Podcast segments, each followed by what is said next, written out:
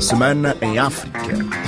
Bem-vindos a mais uma Semana em África. Começamos o recapitulativo da semana com a visita do presidente guineense à Rússia e à Ucrânia. À chegada a Bissau, o Umaru Sissoko Embaló fez um balanço positivo desta deslocação. Ouçamo-lo num som recolhido por Aliu Kandé. Não esquece que eu sou o primeiro presidente africano a falar com as duas partes. Não é? Eu penso que um contato preliminar. Agora, há etapas. Não é? A ministra vai seguir e assim chegará a outra fase.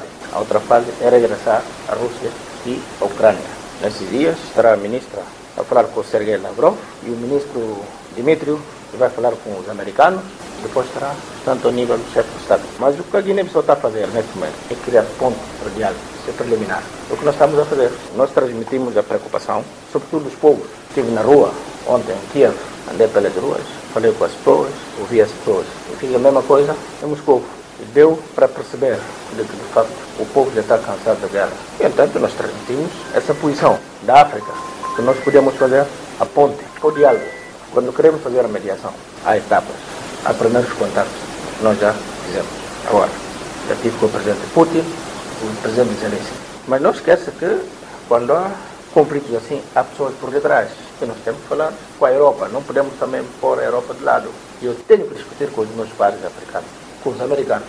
E já dei a orientação à ministra dos Estados Negócios Estrangeiros para falar com o secretário do Estado norte-americano. Se calhar até eu também vou deslocar os Estados Unidos, falar com o Biden para transmitir a nossa posição podemos fazer a ponte. Não somos neutros. Ainda na Guiné-Bissau, a data das eleições legislativas antecipadas gerou confusão no país. A data fixada inicialmente seria 18 de dezembro, mas na semana passada os atores políticos guineenses tinham alegadamente chegado a acordo para adiá-las para 23 de abril. Entretanto, surgiu outra data em cima da mesa, uma data a partir de 14 de maio, devido ao período do Ramadão. O presidente guineense, Umaru Sissoko Embaló, disse também à chegada a Bissau que desconhecia a proposta para que as eleições aconteçam após 14 de maio e que continua na lógica de 18 de dezembro, uma posição que foi também reiterada por Soares Chambu, vice-primeiro-ministro guineense, em entrevista à RFI. Não, não há data de, de adiamento. Não há data porque, para o governo, as eleições deveriam ter lugar a 18 de dezembro. Ponto final. Bom, os atores é que uma boa parte é cristão. Temos que receber o cartão de eleitor no ato. Também, diga-se a verdade, é, advém da lei. E a questão do ficheiro que acham que era preciso atualizar. Para uns era essencialmente o raiz, para outros é atualização do coro. Ainda sobre a Guiné-Bissau, o chefe de Estado nomeou o general Sanji Fati como ministro do Interior e extinguiu a Secretaria de Estado da Ordem Pública, segundo três decretos presidenciais. Para além de Fati, Botchekandé foi nomeado ministro da Agricultura. Estas mudanças acontecem numa altura em que a sociedade civil exigia a admissão do até agora ministro do Interior e da Ordem Pública, Botchekandé. Aliu Kandé tem mais informação.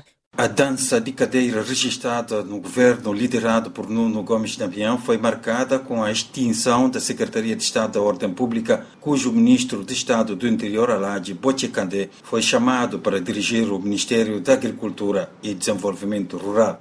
O ministro Sanji Fati, tenente-general na reserva, foi convocado para assumir a pasta do Ministério do Interior e da Ordem Pública. Falando após a tomada de posse na presidência da República, o novo ministro do Interior, Sanji Fati, reconheceu que garantir a segurança, combater o tráfico de drogas e roubo de gado na Guiné-Bissau não são uma tarefa fácil. Tudo que estiver ao meu alcance terei que fazer para que haja paz, segurança e estabilidade no nosso país. Claro está que é uma responsabilidade, e mais vale não assumir uma responsabilidade do que assumi-la e não cumpri-la. É nesse espírito militar que eu penso que efetivamente é mais uma missão para cumprir. A saída do ministro de Estado do Interior, Bochekande, foi uma exigência da sociedade civil agrupada no espaço de concertação, que nos últimos tempos foi reforçada por alguns ativistas políticos nas redes sociais devido ao vazamento de áudio de inquéritos sobre o tráfico de drogas no Ministério do Interior.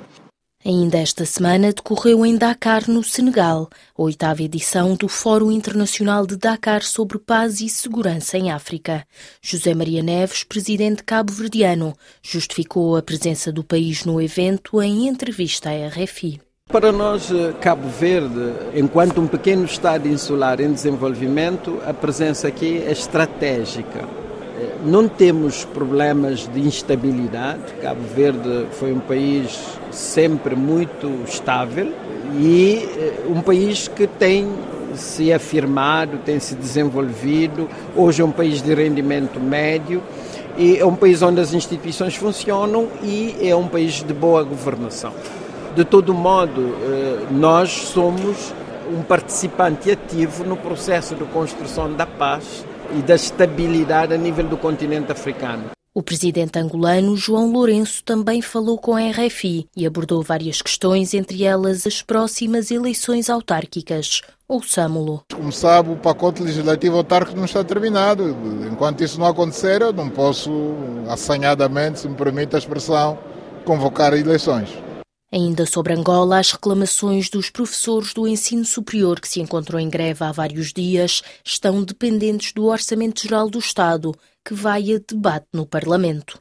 Francisco Paulo tem mais informação. O Ministério do Ensino Superior e o sindicato chegaram na terça-feira a acordo em dois dos quatro pontos que a classe acha ser importantes para a comunidade acadêmica. Maria do Rosário Bragança, a titular da pasta, alega que as componentes acordadas entre as partes ficam dependentes do Orçamento Geral do Estado, por alegadamente se tratarem de pontos que implicam fundos próprios. Dos quatro pontos eh, fraturantes que o sindicato coloca ainda na mesa, eh, dois pontos, nomeadamente a formação contínua para os docentes e para o pessoal não docente e o fundo específico para as instituições eh, de ensino superior, mas como têm uma implicação orçamental e o orçamento ainda está em discussão e ainda será levado ao Parlamento, nós só não estamos em condições de dizer qual é a verba que estará disponibilizada para estas duas componentes. Em reação, Eduardo Pérez Alberto, secretário-geral do Sindicato dos Professores do Ensino Superior, confirma que receberam garantias da tutela por Porém, remete o levantamento da suspensão da greve à Assembleia de Trabalhadores,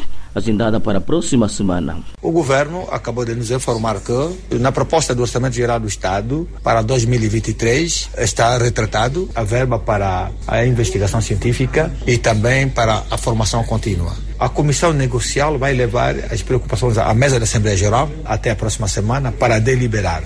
Em Moçambique, a polícia está preocupada com o aumento do número de cidadãos que entram no país de forma ilegal e que se suspeita estarem associados a grupos terroristas. Só nas últimas duas semanas foram três os grupos de pessoas neutralizadas na província de Manica e os seus recrutadores detidos para investigação. Orfeu Lisboa. Os níveis de recrutamento clandestinos que ocorrem pelo país e na província de Manica em particular estão a preocupar as autoridades policiais é que nas últimas duas semanas foram mais de 30 cidadãos recrutados por cidadãos com histórico de passagem pela província de Cabo Delgado, onde os grupos extremistas atuam desde outubro de 2017.